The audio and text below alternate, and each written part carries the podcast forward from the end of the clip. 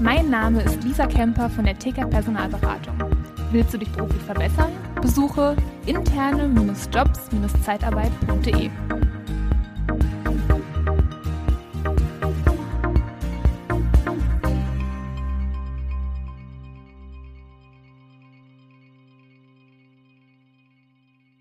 Ja, willkommen beim Podcast Liebe Zeitarbeit. Schön, dass du wieder eingeschaltet hast. Ich bin Daniel Müller und das heutige Thema ist Betriebsblindheit. Und äh, warum habe ich das Thema ausgewählt? Ähm, wir haben eine neue Mitarbeiterin und da sind mir einige Dinge aufgefallen und die möchte ich einfach mit dir teilen. Und äh, das zum Thema Betriebsblindheit.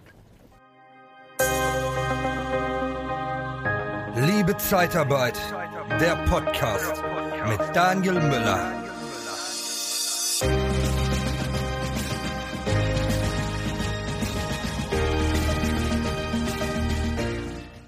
Ja, dann starten wir mal. Also Betriebsblindheit sagt man so allgemein, wenn jemand länger im Unternehmen ist, sieht er gewisse Dinge nicht mehr. Fallen ihm gewisse Dinge nicht mehr auf. Ähm, so klassische Aussagen wie, das haben wir schon immer gemacht, warum macht ihr das so? Nee, das ist ja, wir, wir machen das schon immer so. Das ist so eine klassische Aussage, weil man halt bestehende Prozesse hat, auch gewisse Verhaltensmuster, gewisse Glaubenssätze, die sich so eingeschliffen haben und die werden auch nicht mehr hinterfragt. Und das ist Betriebsblindheit. Und man hat immer wieder neue Mitarbeiter im Unternehmen. Und wenn du neue Mitarbeiter im Team hast, im Unternehmen hast, dann nutze doch einfach mal das Wissen von denen und deren Perspektive, wie die auf gewisse Dinge schauen, wie die gewisse Prozesse finden und hör genau zu, weil anhand der Fragen eines neuen Mitarbeiters kannst du schon erkennen, ob deine Prozesse logisch sind oder unlogisch sind. Ja, keine Ahnung, ähm, ihr habt einen gewissen Prozess, wie ihr die Mitarbeiter einstellt. Ja, in der Unterlagen werden vorausgefüllt oder schon zusammengestellt, die Arbeitsmappen und auf einmal stellt ihr fest, da fehlt ja was, äh, das ist ja unlogisch. Ähm, der neue Mitarbeiter versteht das gar nicht, der kommt vielleicht sogar aus der Zeitarbeit und versteht gar nicht, was wir von ihm wollen. Und der kommt aus der Branche, der kennt eigentlich die Materie und versteht jetzt nicht, was wir wollen. Wie soll ein Bewerber, ein potenzieller neuer Mitarbeiter das verstehen? Also da fängt es dann schon an, einfach mal bei der Einarbeitung nicht nur seinen Text runterrasseln, ja, was alles wichtig ist und und und, sondern auch die Fragen, die da kommen, aufschreiben und mit in den Einarbeitungsplan bringen und auch sagen, wenn du Ideen hast, wenn du Verbesserungsvorschläge hast, immer gerne her damit. Auch, dass man offen ist für Verbesserungsvorschläge. Ja, weil ich habe ja auch den Fehler gemacht, damals, als ich ähm, meinen Job neu angefangen habe. Da kam ich in eine neue Niederlassung, habe gesehen, was da alles scheiße läuft und wollte direkt die Welt verbessern. Aber das ist ja nicht der richtige Weg. Vor allen Dingen, du läufst ja direkt vor die Pumpe. Du bist ja direkt ähm, bei den anderen gehasst, weil du alles, was die toll fanden, ja, und alles, was die schon lange gemacht haben, du absurdum stellst und dann auf einmal das alles verändern möchtest. Und da stößt man immer auf Gegenwehr, weil na, wir sind Gewohnheitstiere, wir wünschen uns, dass es immer gleich ist. Und dann kommt jemand, hat eine andere Idee. Das ist dann doof. Das gefällt uns nicht. Und da wehren wir uns erstmal gegen, ob es richtig ist oder nicht. Aber wenn du einem neuen Mitarbeiter bei der Einarbeitung sagst, wenn du irgendeinen Prozess hast, irgendeine Frage hast oder irgendwas denkst, das kann man doch anders machen. Warum ist das so? Das, das hört sich aber kompliziert an. Ich habe da eine ganz einfache, eine andere Lösung dafür. Sei bitte offen für sowas. Und sag auch, dass du dir sowas wünscht. Ja, explizit, lieber neuer Mitarbeiter, wenn du etwas siehst, sprich mich direkt an. Mach dir da keine Sorgen, nimm kein Blatt vom Mund, sondern sag, was dich stört. Und dann gehen wir das an. Und dann versuchen wir das zu verbessern. Und dann kann ich vielleicht auch erklären, warum wir diesen Prozess so machen, warum wir mit dem Abschlag so umgehen, warum wir die Einstellung so machen, warum wir die Einsätze so durchgeben, äh, warum wir die Arbeitskleidung, äh, diese Arbeitskleidung auswählen, warum wir das nicht anders machen und, und, und. Alles Dinge, die durch die Gewohnheit gekommen sind, die können mal hinterfragt werden. Und dann wird man nicht mehr betriebsblind. Nutze die Chance, neue Mitarbeiter können auch neue Ideen, neue Tools, neue Prozesse mit in den Betrieb reinbringen. Ja, die haben dann ein Tool eingesetzt, was du noch gar nicht kennst. Nutze das. Die haben ein anderes Programm, ähm, haben vielleicht andere Auswertungen gehabt. Ähm, die wollten andere Zahlen haben. Da wollte die Geschäftsleitung ähm, nicht nur noch den Rohertrag, sondern auch die, die Unproduktivkosten wissen. Also Dinge, wo du sagst, ja, das macht Sinn. Warum machen die das? Oder ich, ich war da auch äh, teilweise boniert, wo dann Mitarbeiter kamen und sagten, ja, warum koordiniert ihr den Urlaub eurer Mitarbeiter denn nicht? Da habe ich gesagt, nee, habe ich keinen Bock drauf, das ist viel zu viel Arbeit. Der Mitarbeiter muss eh seinen Urlaub nehmen, wir haben eine Vollbeschäftigung, wir haben eine gute Auftragslage. Da ist mir doch egal, wann der Mitarbeiter in Urlaub geht. Ja, von der Grundsache her würde ich mir jetzt nochmal recht geben. Aber trotzdem ist es blöd, du musst ja für einen gewissen Umsatz stehst du ja gerade. Und dann musst du auch dafür sorgen, dass der Umsatz auch verteilt ist und nicht einen Monat auf einmal total viele Urlaube haben hast und äh, einen anderen Monat, wo weniger Aufträge sind, dann machen deine Mitarbeiter dann auch noch Urlaub. Ja, das muss man schon ein bisschen steuern. Oder auch so Dinge, ähm, so grundsätzliche Sachen, wie man mit Mitarbeitern umgeht, wie das gehandelt wurde. Ja, ähm, Kündigungsgespräche.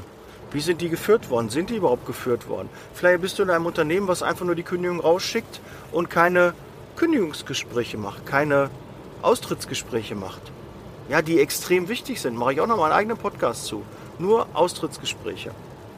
Ja, wie du da vorgehst, wie du den Mitarbeiter ähm, aus dem Unternehmen begleitest, ordentlich begleitest und dass er das auch wirklich als Chance sieht und nicht einfach einen Schuss vom Bug, hier Feierabend, mit uns nicht mehr, Ne, schönen Tag, schönen Weg.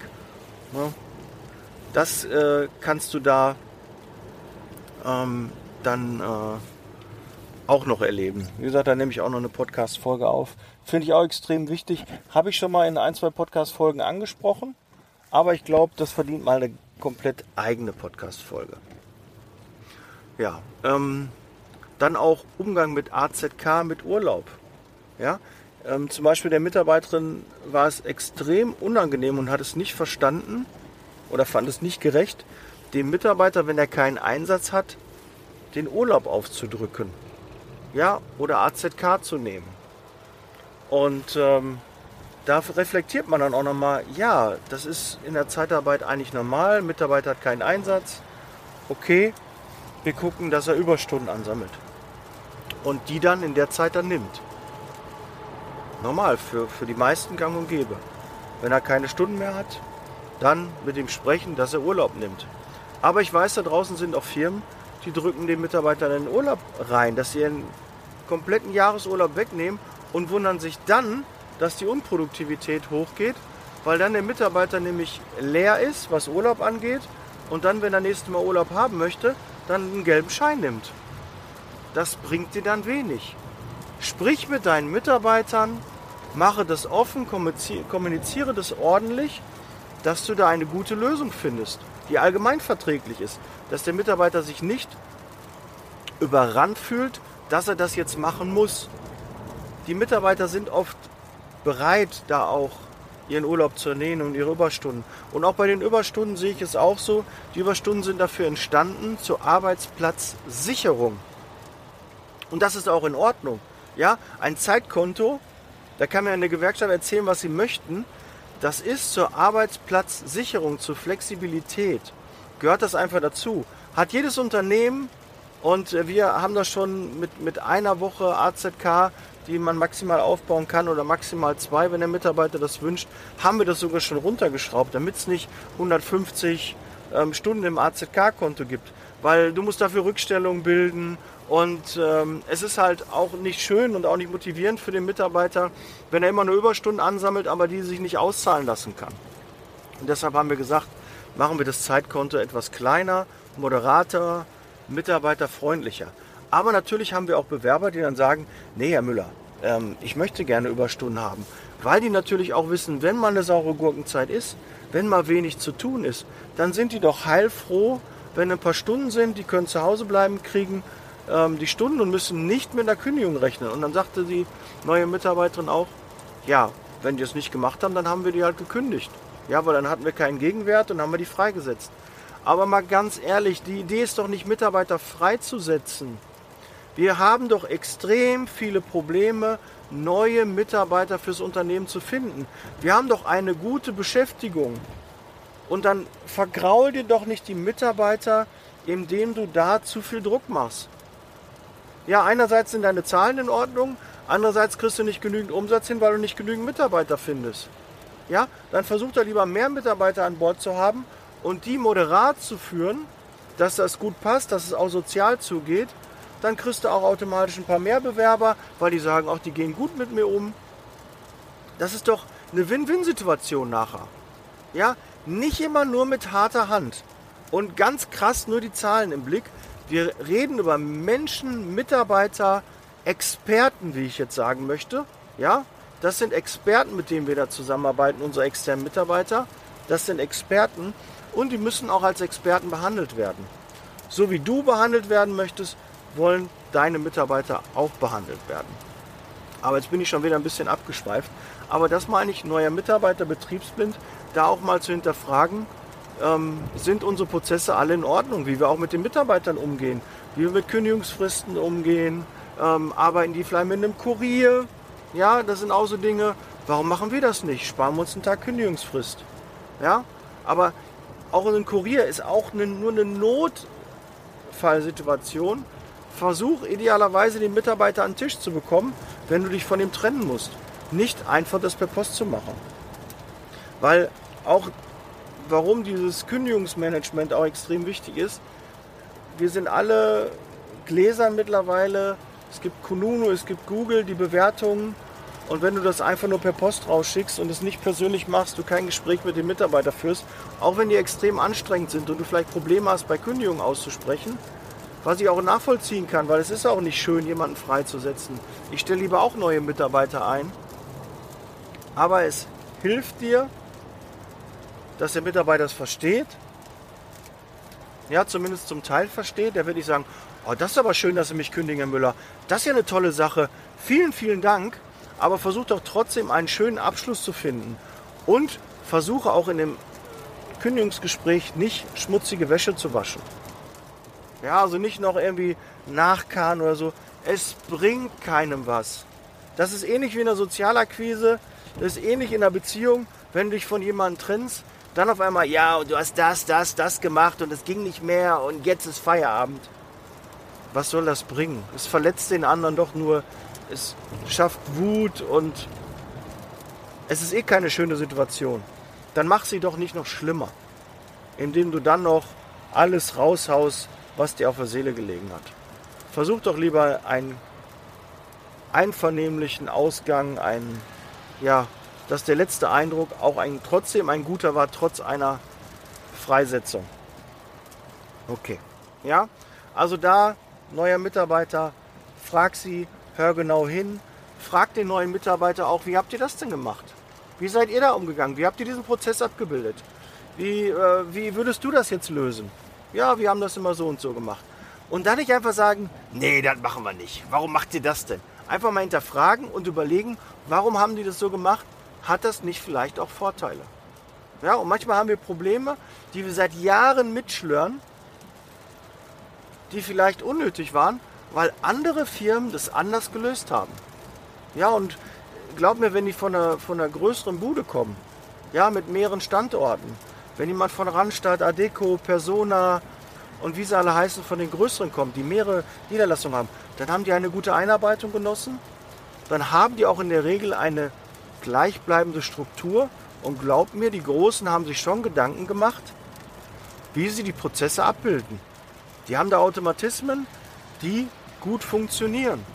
Ja, Kritikgespräche führen, Rückkehrgespräche, ähm, Jahresgespräche, äh, teambildende Maßnahmen. Ja, was haben die da so gemacht und und und. All solche Dinge, Fortbildung, Schulungen, Job Rotation, all diese Dinge, das kann Sinn machen. Und nicht einfach abtun, nee, machen wir nicht. Und ja, das will die Geschäftsleitung nicht. Egal. Wenn du der Meinung bist, das ist gut, dann mach es in deinem kleinen Kosmos. Das, was du ähm, befürworten kannst, was du verantworten kannst, mach es, setz es um, wenn es sinnvoll ist. Bring ein bisschen neu, frischen Wind rein. Und das zeigt auch den neuen Mitarbeiter, dass man offen ist, dass er in einem innovativen Unternehmen ist, was sich auch nicht vor Veränderungen sträubt und dem Ganzen widersetzt. So, das soll es für heute gewesen sein zum Thema Betriebsblindheit.